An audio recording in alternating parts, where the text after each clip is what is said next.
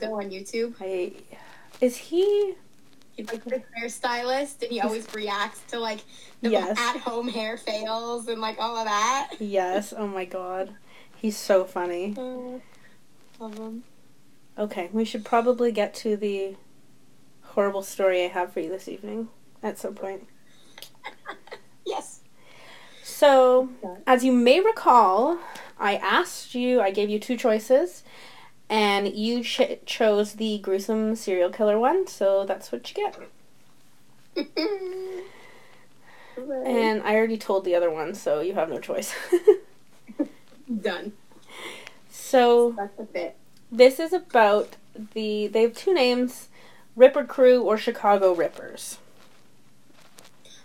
Oh, I think I've heard about them You may have. or that. Probably. Pretty- My sister loves true crime. Oh, yeah. So, yeah. It's pretty wild, too, so.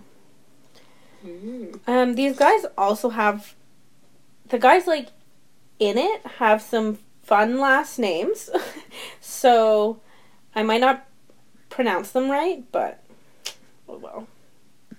Wait a second. killers don't fuck it up. Wait a second. I'm fully missing like the details about their little group.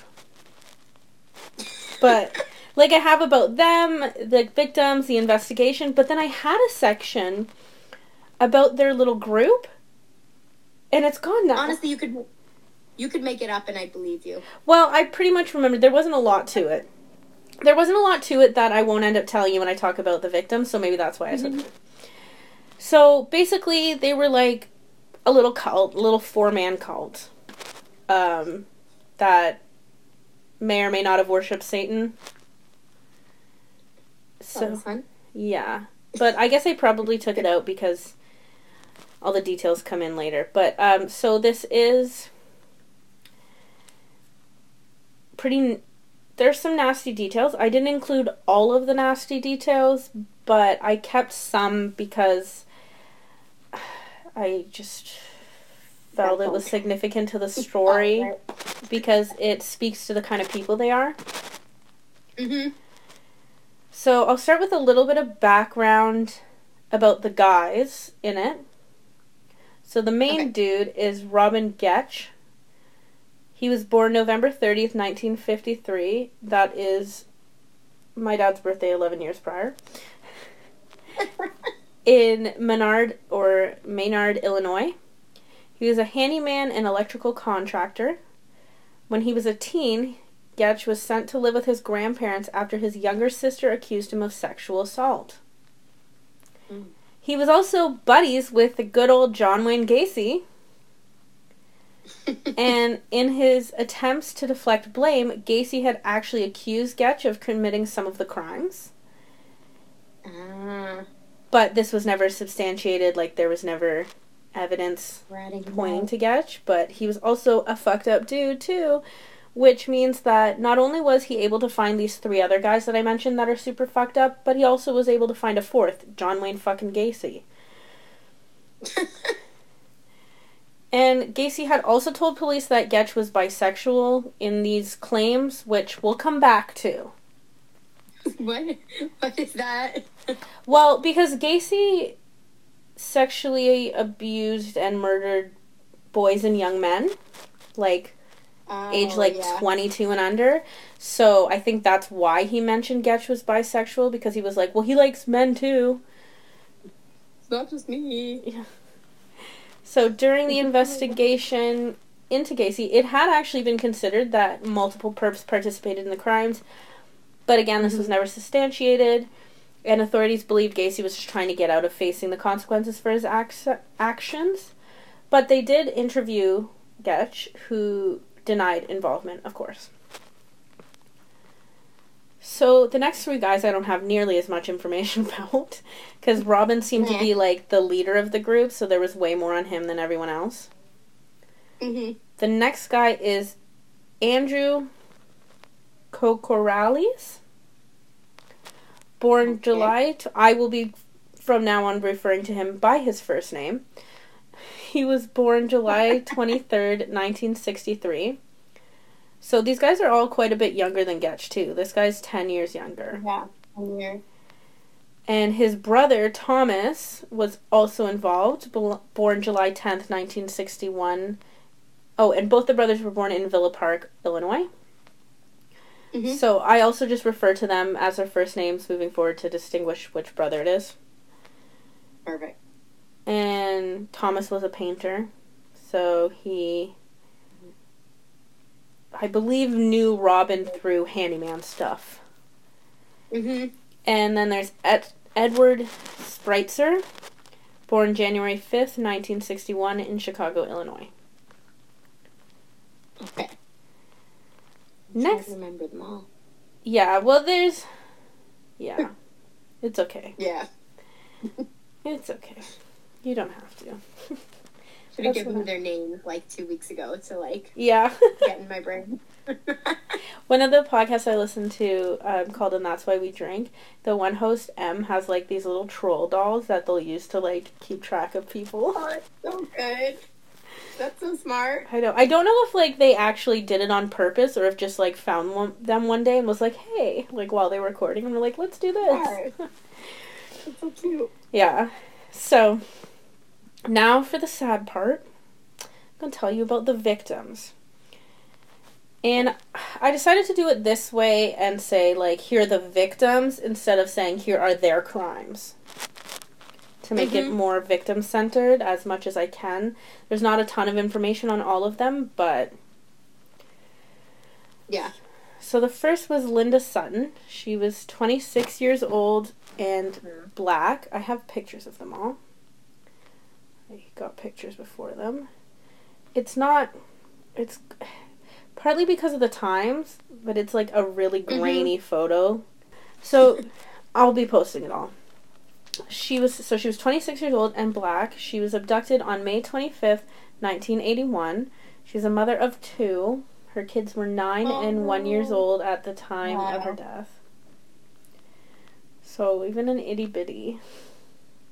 That's so sad. And she was a sex worker, which, for the record, I am saying what race she is and that she was a sex worker just to show a pattern.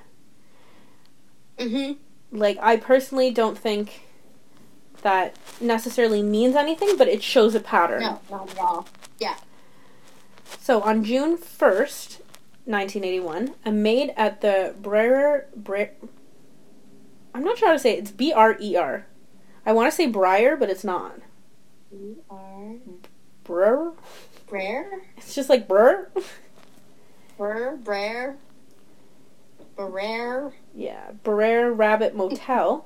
So a maid at the Brer Rabbit Motel smelled something sickening coming from the vacant lot next door.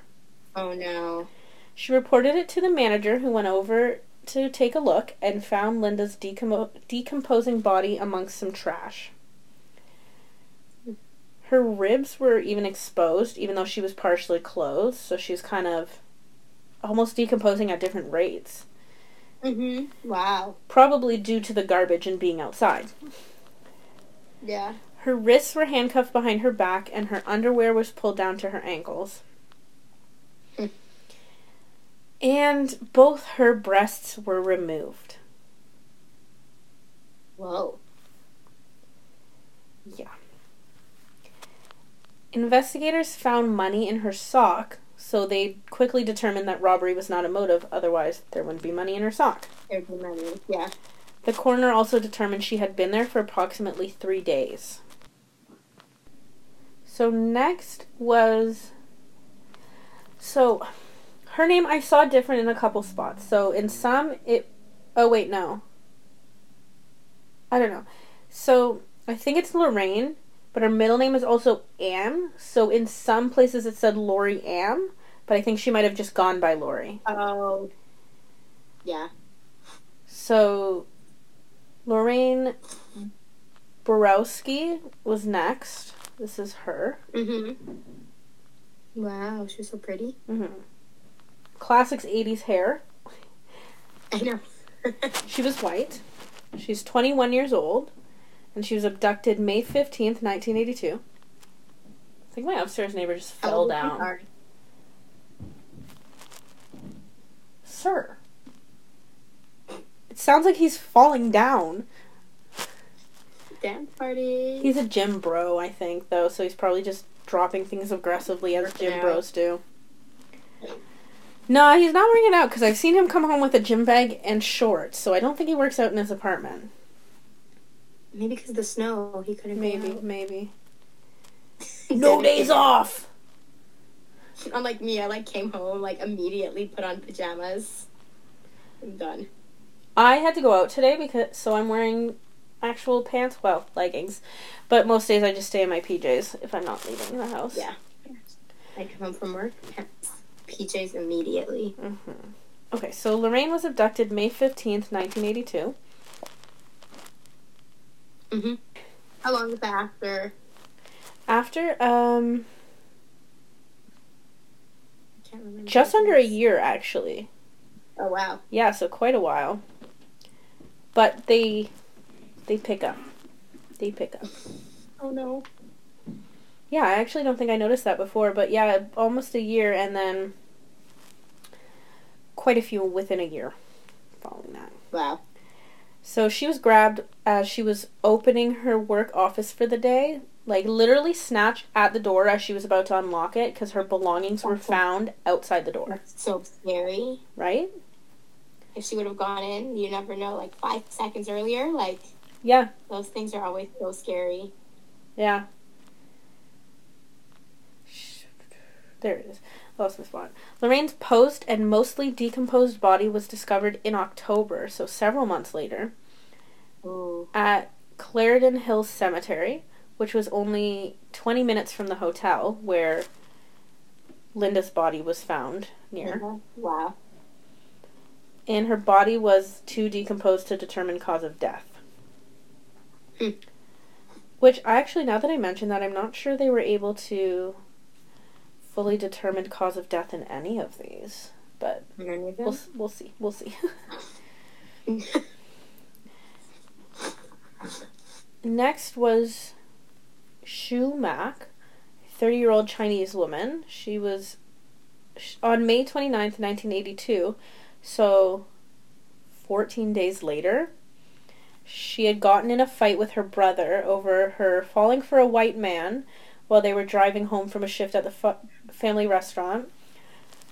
Um, so she got mad, got out of his car at like a stoplight or something, and stormed off. Mhm. And this was the last time anyone saw her alive. Wow. Can you imagine the poor, her poor brother? Yeah. Her brother. Like, oh my god. It's hard. hmm Like he probably just thought she would show up a little bit after he got home, since he was Mhm. driving and she just was. went whatever, go walk for an hour and come back.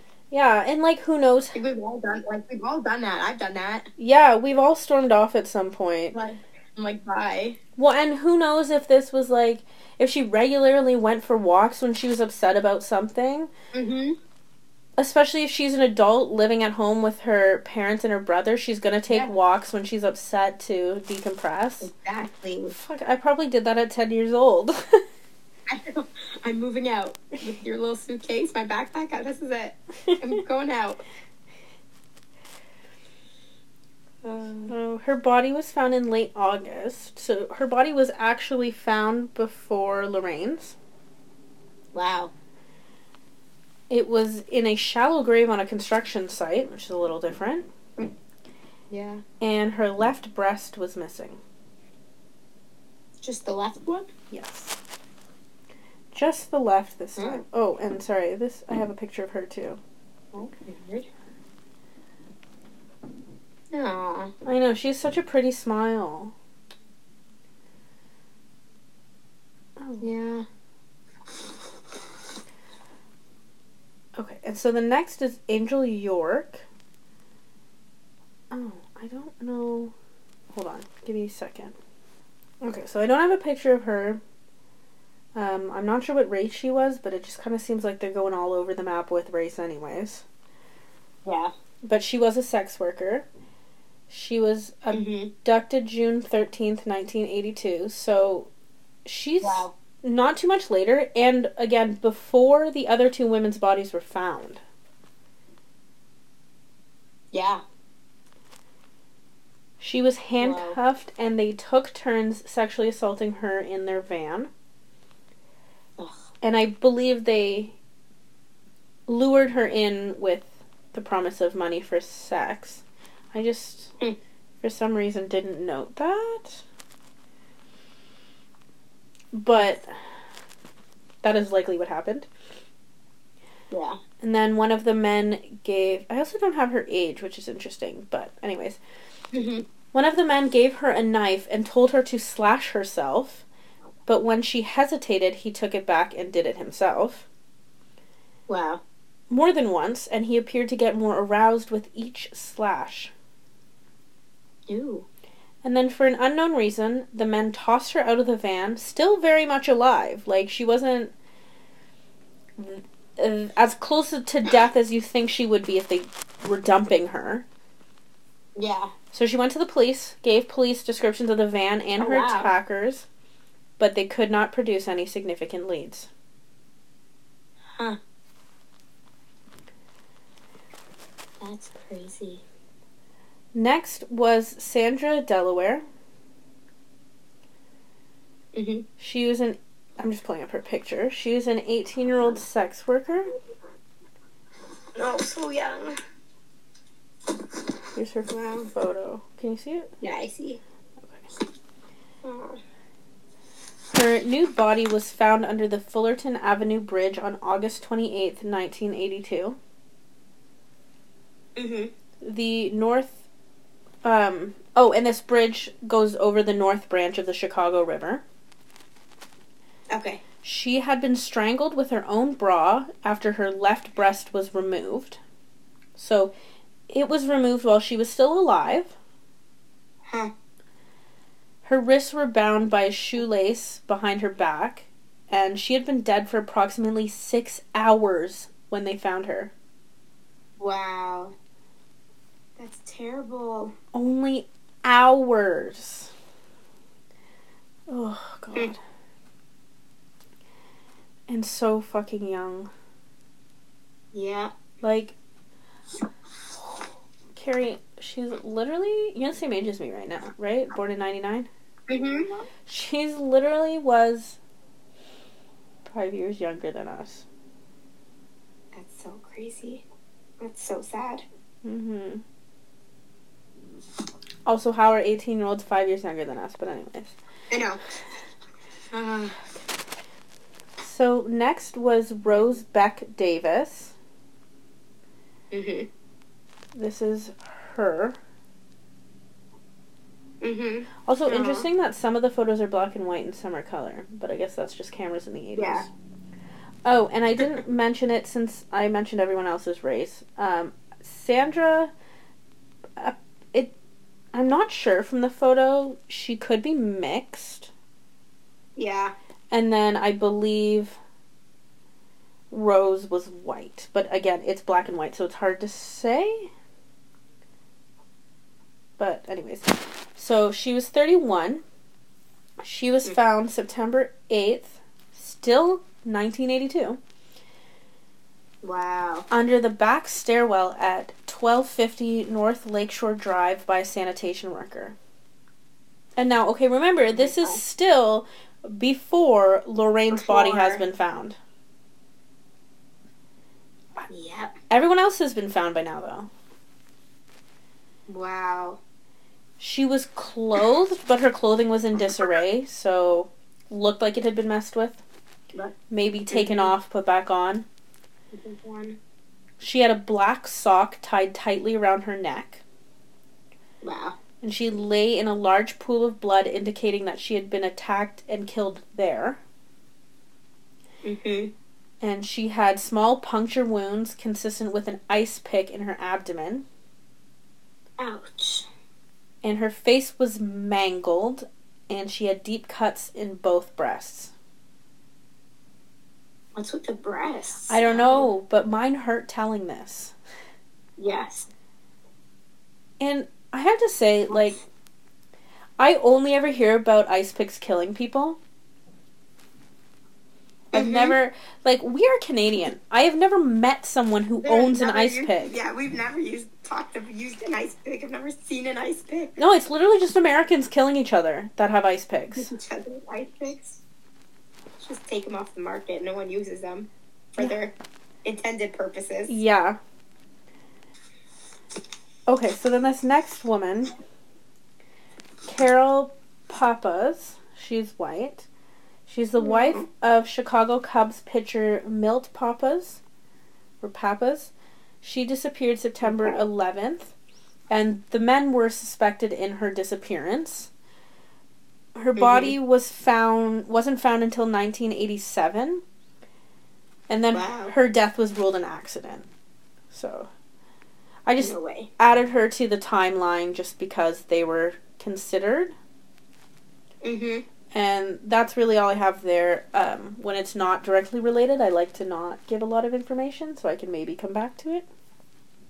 Yeah. Ah, what did I do? Oh my gosh, I just made the whole thing like really small at the top, That's unintentionally. weird. Um, okay. So then, next is a little um, going a little sideways with this next one. The victims are Rafael Tirado and Alberto Rosario, both men. They were Mm. 28 and 18 years old, respectively. So there's also big age differences. Yeah, 31, 18, in between. they were shot October 8th, 1982, in a random drive by.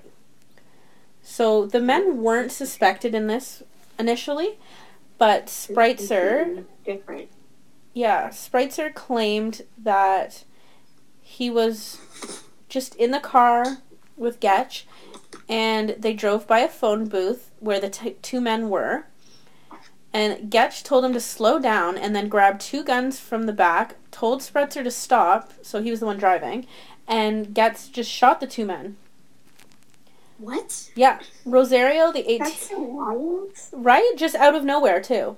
Allegedly. Allegedly. Like they, they did, he didn't know who they were.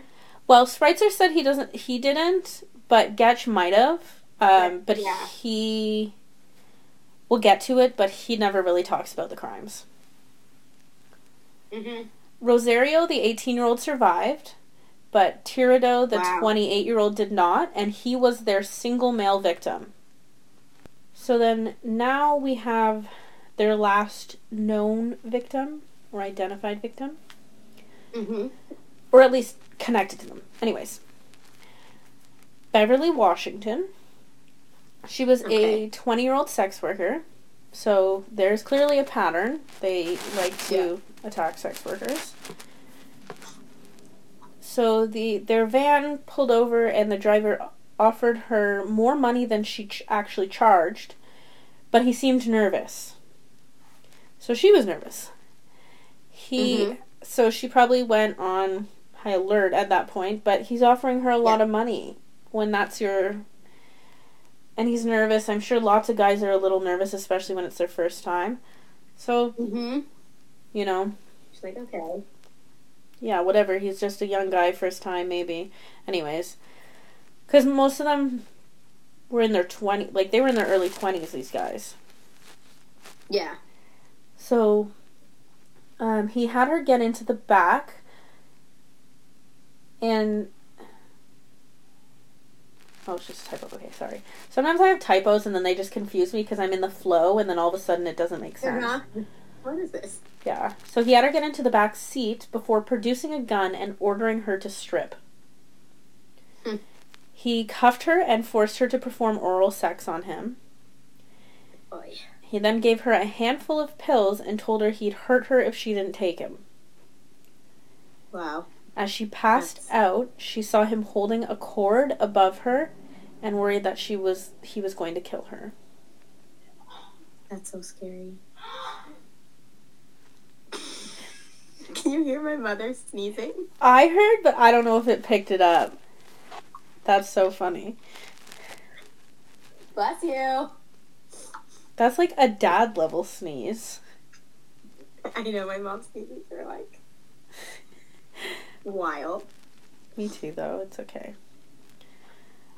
Okay, so mm. Beverly was found barely alive October 20th by railroad tracks in a garbage dump site. Real, oh, that's freaky. Her left breast was amputated and her right was severely slashed. She was bleeding significantly and barely conscious. Wow. Beverly was rushed to hospital and her condition was stabilized. She was able to give descriptions of the men and their van. Oh, good for her. Mm-hmm. She's smart cookie. She told investigators that it was a red Dodge van with tinted windows Mm-hmm. and that there was a divider between the front and back seats. And even this tiny little detail, there was a roach clip with white and blue feathers hanging from it in the from the sorry, her. hanging from the rear view mirror. Yeah. That's an easy Yeah. And she said. The driver was a white male, approximately 25 years old, wearing a flannel shirt and boots with a mustache and greasy hair. What? Sam just, like, was asleep and just. Poor guy. Usually I hear something after she does that, but guess not. She just woke up. Anyways, mm-hmm. the men are suspected in an additional 10 or more disappearances. I say wow, that they don't. Yeah. Yeah, I say 10 or more because some reports said 10, some reports said more than 10. So,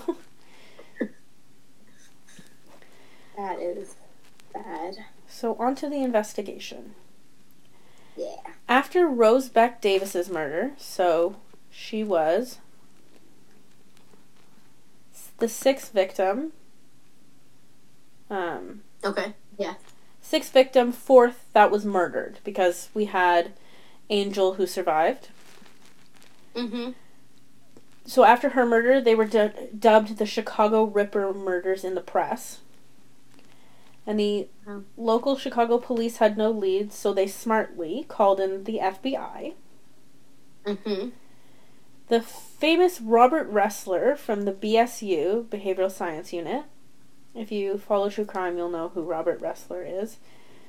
In this in this time, he when the Behavioral Science Unit was new, he was going around doing this all the time. So he created a profile of Rose's killer.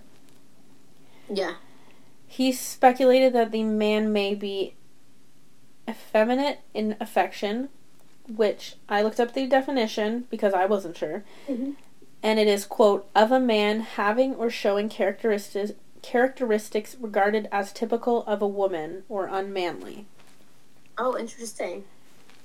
And he guessed that the man was also likely questioning his sexuality and may even be bisexual. Remember what Gacy Mhm. said?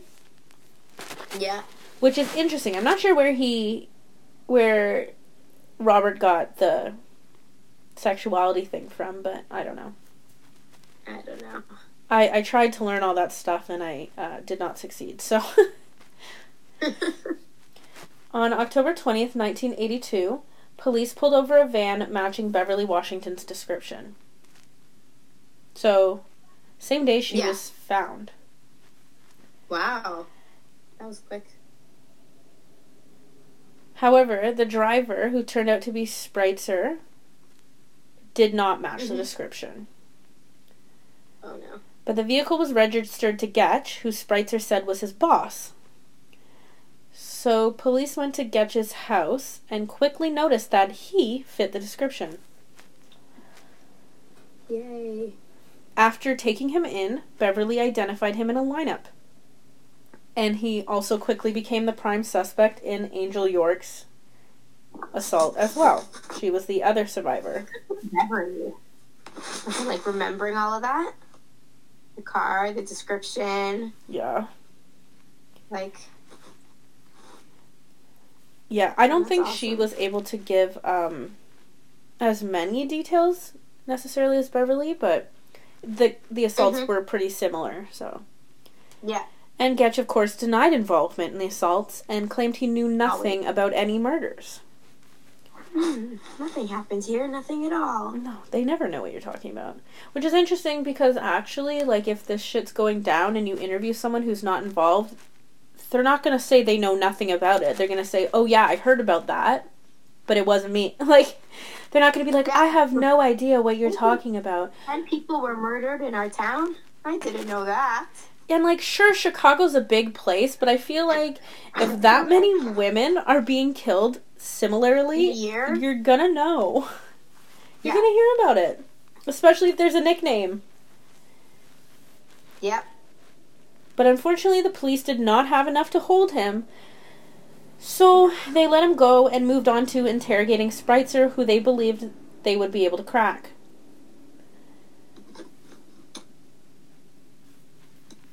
And Angel York had said that a group of men assaulted her, so authorities knew that Gecht could hadn't acted alone in her assault. So they were sure it was Mhm. him involved, but she had said there was a group, so they figured Maybe. Yeah. And of course, over the course of a few interrogations, Spreitzer cracked a little bit at a time. Yeah. At first, he said he lived in the motel, the Brewer Breyer Rabbit Motel, and yeah. worked at Winchell's Donut House, where he had met Gecht. He said that the first night the two met, they went out in Gecht's van and picked up a sex worker who turned out to be Leah, Linda Sutton. Like, can you imagine? I feel like that's such bullshit. Hey, buddy, let's just go pick a chick up and pay her. Like, Yeah, you're not going well- to a bar to pick up women for both of you. You're going to get a singular sex worker together the first night you meet, like which is it's a weird illegal. Yeah, like it is also illegal to do. and like the first time I met them, they're like, "Hey, let's go like share a sex worker." Like, absolutely not.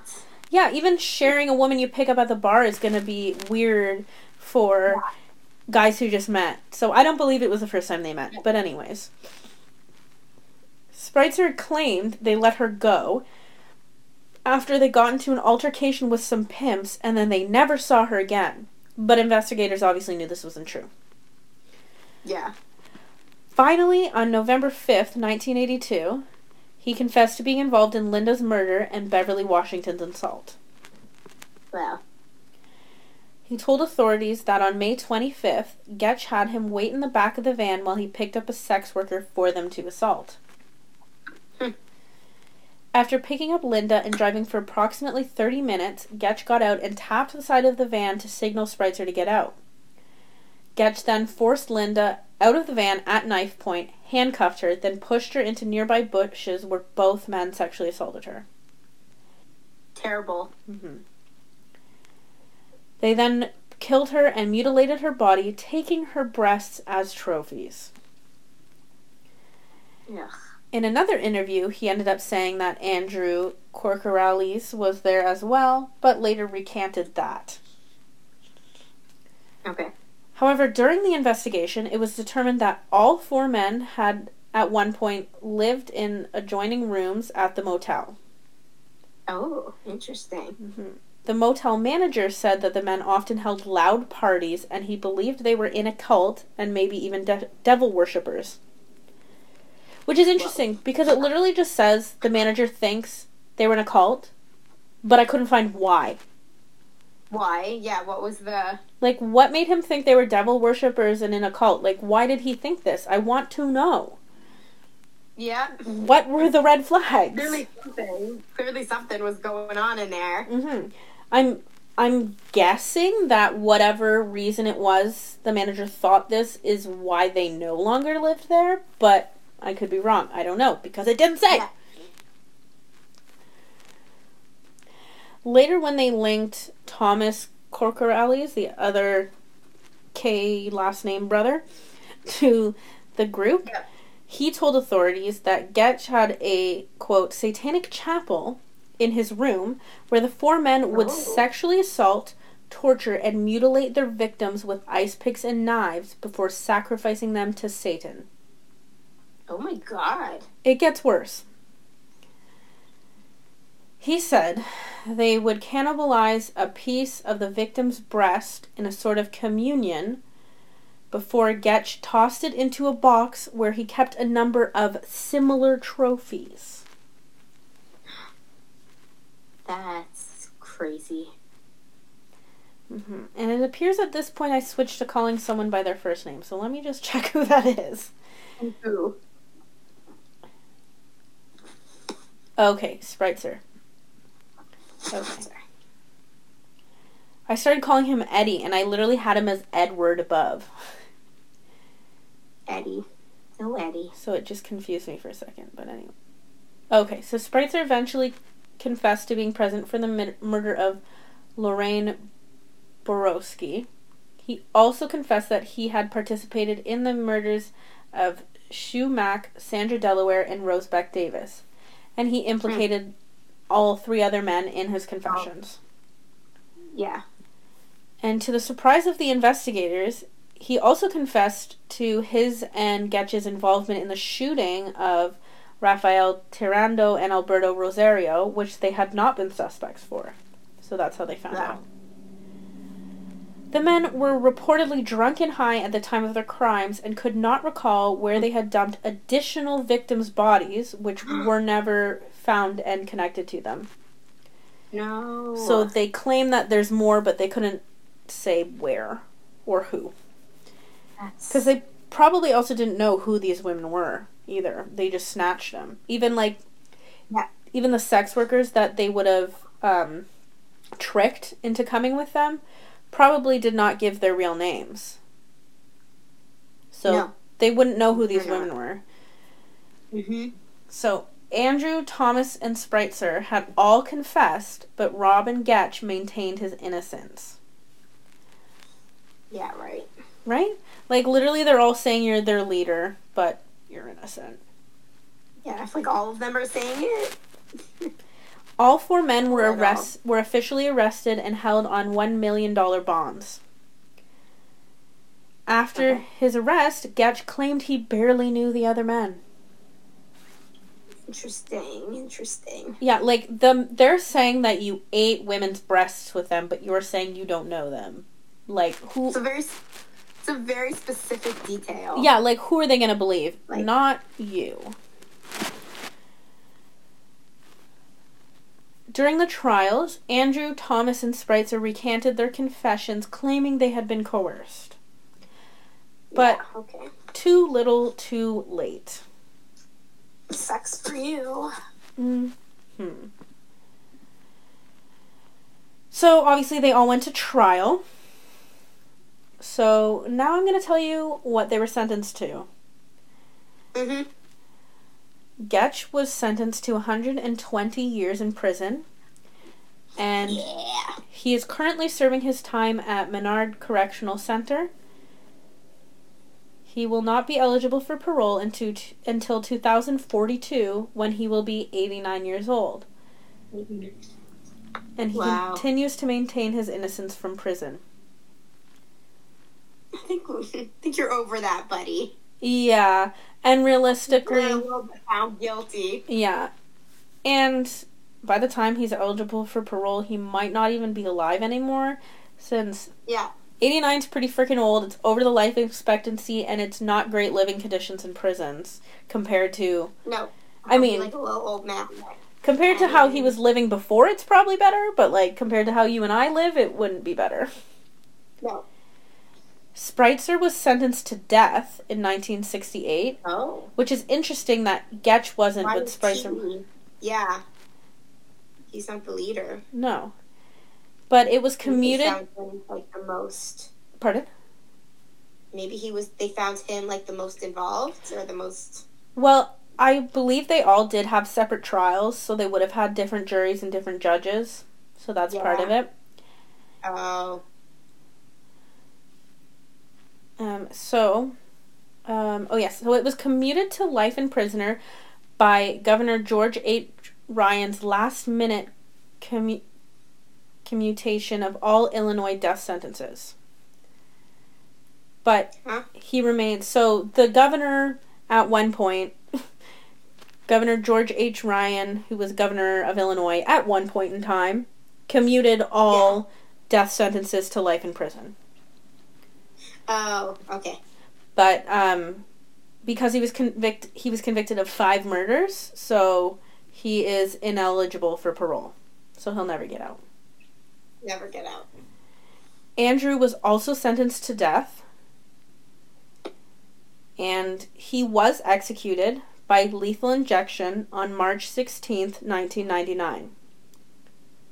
Wow. Like almost exactly a month before I was born, which is interesting. When you were born, yeah. He was only 35 at the time of his death. And he was actually the only inmate executed while George H. Ryan was governor. Oh. And he was the last prisoner to be executed in Illinois before the dish, death penalty was abolished in that state in 2011. So they no longer have the death penalty. He was the oh, last Yeah. one. He was the last one.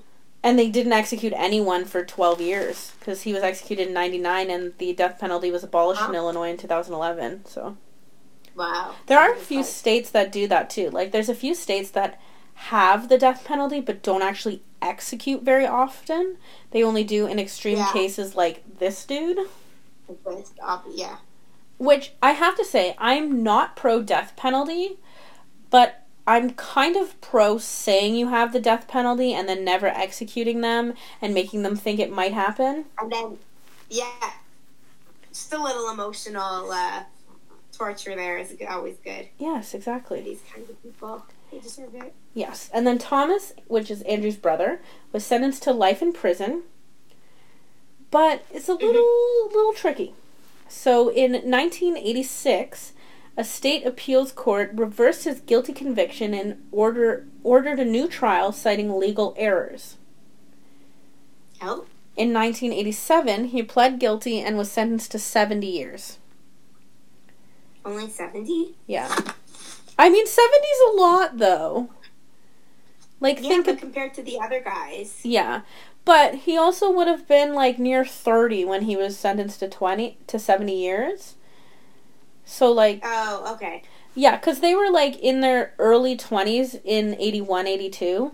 So, Yeah, okay. he would have been 70 getting closer to 30 so 70 years like the one guy being sentenced to 120 years is a little excessive especially if he's still going to be eligible for parole at some point Mhm. but sometimes they do that like over their life expectancy just to try to make sure they don't get out Yeah. because sometimes doing that works better than sentencing them to life because often like here in Canada if you're convicted of first degree murder the automatic sentence is life without the possibility for parole for 25 years Girl. But like if you were to Yeah. sentence someone to 120 years like Gecht, it would be longer than 25 years before they could be paroled. 25. Not that that's an Yeah. option here, but just for example. Example. That's interesting. So he was going to be paroled in September 2017, but he could not find a place to live. So he wasn't. Nah, sucks for him. He was released in 2019 due to his outstanding prison record. So, like, on good behavior. So he can go to murder people and like be a good student for a little bit, and then mm-hmm. He was he only served half his sentence. And wow. okay, so I'm going to do some quick maths. So at the time Thomas was released, he was only 58 years old. Oh, that's yeah, like yeah. Yeah. Like he could fully still hurt someone. Yeah. And he had only served half a sentence. I don't know if I said that already, but Yes. so he only served 35 years. Hmm. He is a registered sex offender though because the murders were sexual in nature. Yes. and he later denied any knowledge of the murders or a satanic cult in an interview with a local ABC affiliate. He just forgot it happened. Oh yeah, I forgot that happened. Yeah, like he literally confessed earlier, but now he has no idea what they're talking about. No, that wasn't me. Sorry. Yeah, sorry, someone else. It was just my brother, and I had no idea what my brother was doing. Like, okay. Yeah. That guy. I feel like I would know if my sister was up to some shit like that. Like a cult. Yeah. Yeah, even though she lives almost three hours away, I feel like I would still know. You would know. There would something would be off. Yeah. So my sources for this were the so first was the book Murder, Madness and Mayhem by Mike Browne, who's the host of the Canadian true crime podcast Dark Poutine. It's a f- Mm-hmm. it's a good book. It has the three sections: murder, madness, and mayhem. Actually, I think there's four sections. Um, and each section has like. Should just grab the book and tell you once. So my mom got me the book last year for Christmas, Mhm. and it has. Oh, it does. It has. Oh, are there four? It has four sections. So the first one is murder with a twist. Um, Oh. then perpetual puzzles, so like mysteries, various mysteries. Mhm. Uh, Yeah. The madness of crowds, which this one was in because it's a group of serial killers, Yeah. and notable disasters. So, um, the examples with murder from a twist. So, murder with a twist. One was a barber who killed people while drunk and with his barber tools. Oh. perpetual puzzles. Um, the most famous one, I think the two most famous ones here would be the Somerton Man, which I don't know if you've heard about him. He was just found on a beach deceased, and they couldn't even figure out how he died, and he had like a page from his book in his pocket. It was a whole thing. He was recently identified. Oh. And then the Dyatlov Pass incident, which was the group of uh, Russian hikers who were up a mountain and all died mysteriously and like were missing tongues and shit, and they couldn't. They have no idea what actually happened. that. Yeah. Yeah. And then the madness of crowds, so this one was in that. And then notable disasters, so the probably most famous one was the uh, influenza pandemic of 1918. Mhm. And then I also used Wikipedia, Murderpedia, and a Chicago Tribune article by Christie. Yeah, that's a thing. Yeah, so Murderpedia is awesome. It's a website. It's an awesome resource, I should say. It's a website where you can look up murder by like an initial, by a country, by male or female murderer, and it compiles resources and like articles about it. So like I've done Oh. episodes where I've literally only needed to use it because it has a bunch of different articles. Everything. That's that's cool. hmm And then I also Yeah, everything in use one spot. pardon. to get everything in one spot. It's like all in there. hmm That's usually only the more well known ones, though. But Yeah. like, if you did like a Ted Ted Bundy, you could probably just use Murderpedia. Mhm. And then I also use a Chicago Tribune article by Christy Gutowski from May nine no May two thousand nineteen, not nineteen something. Oh, and then I have a picture of the dudes. Oh yeah. Okay, so that's Robin, the head honcho. It, literally, all serial killers look the same. And that's Andrew. Okay. That literally just like looks like a guy from my gym class. Like a generic man. Yeah, that's his brother. Oh no, that's not his Oh, brother. That's his brother. His brother's really creepy looking. Thomas is super creepy oh. looking. Oh. Thomas Yeah, is definitely the creepiest looking. And that's Edward. Okay, he's also like a. But like look at them. Look how young they are. I can't even like. It's just crazy. Like, what makes someone be like, okay, I'm just deciding I want to go murder a bunch of people. Well, and also a group? Like, hey, me and my best friends, whatever. We're never like, hey, let's go, let's go murder this group of people. Like, Well, honestly though, and like where, why? Uh, so at the beginning, Robin, who was the oldest, was 28 years old, which is interesting because he actually looks the youngest. Yeah. Andrew was 18, Whoa. and Thomas and Edward were 20. That's crazy. That's younger than us. Yeah. Yeah.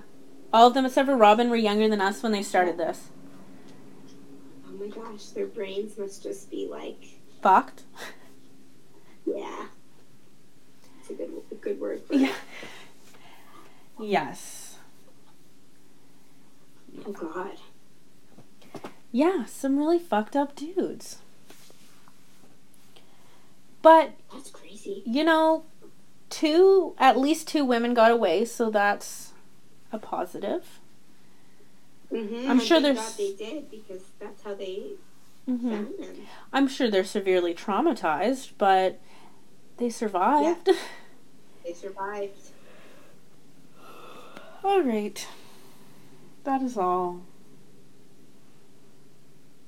That was a good one. I don't remember what the last one I did was. I can tell you in a minute. I can't remember. No way. Our last episode was last June? Really? It doesn't seem like that long. It was Alberta. Huh. And then you told. Oh, yeah. And then I lost power. That's insane. So I had to call you to continue recording. That's insane. Your power flickered. And last time we recorded, I lost power. Oh my god. Well- Switching. the weather outside is. You know why it seems like it was more recent? Because we kept saying we were going to record, but we both have ADHD. what happened? It's really been over a year. It feels like two months ago. So, you know how I said I was going to set a reminder in my phone? Well, apparently I had already set a reminder in my phone. so I got two. Extra reminder. And then I didn't think we were um. because you said you were losing your voice, and then you messaged me, and I was like, oh, great, okay. Yeah. All good. All right. I really want a snow day tomorrow. I keep on like checking my emails and hoping my work says something. but- Are you going to go build a snowman if you get a snow day? Yeah, I did that last year when we had a snow day. Winter weather travel advisory continues this evening. Maybe I'll go build one in the middle of the road since it's snowy. No one's gonna be driving. well, I mean, I, I have a parking lot. I could make one in my parking lot.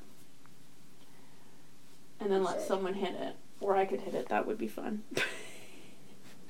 That actually sounds like so much fun. Just like planning over it. Right.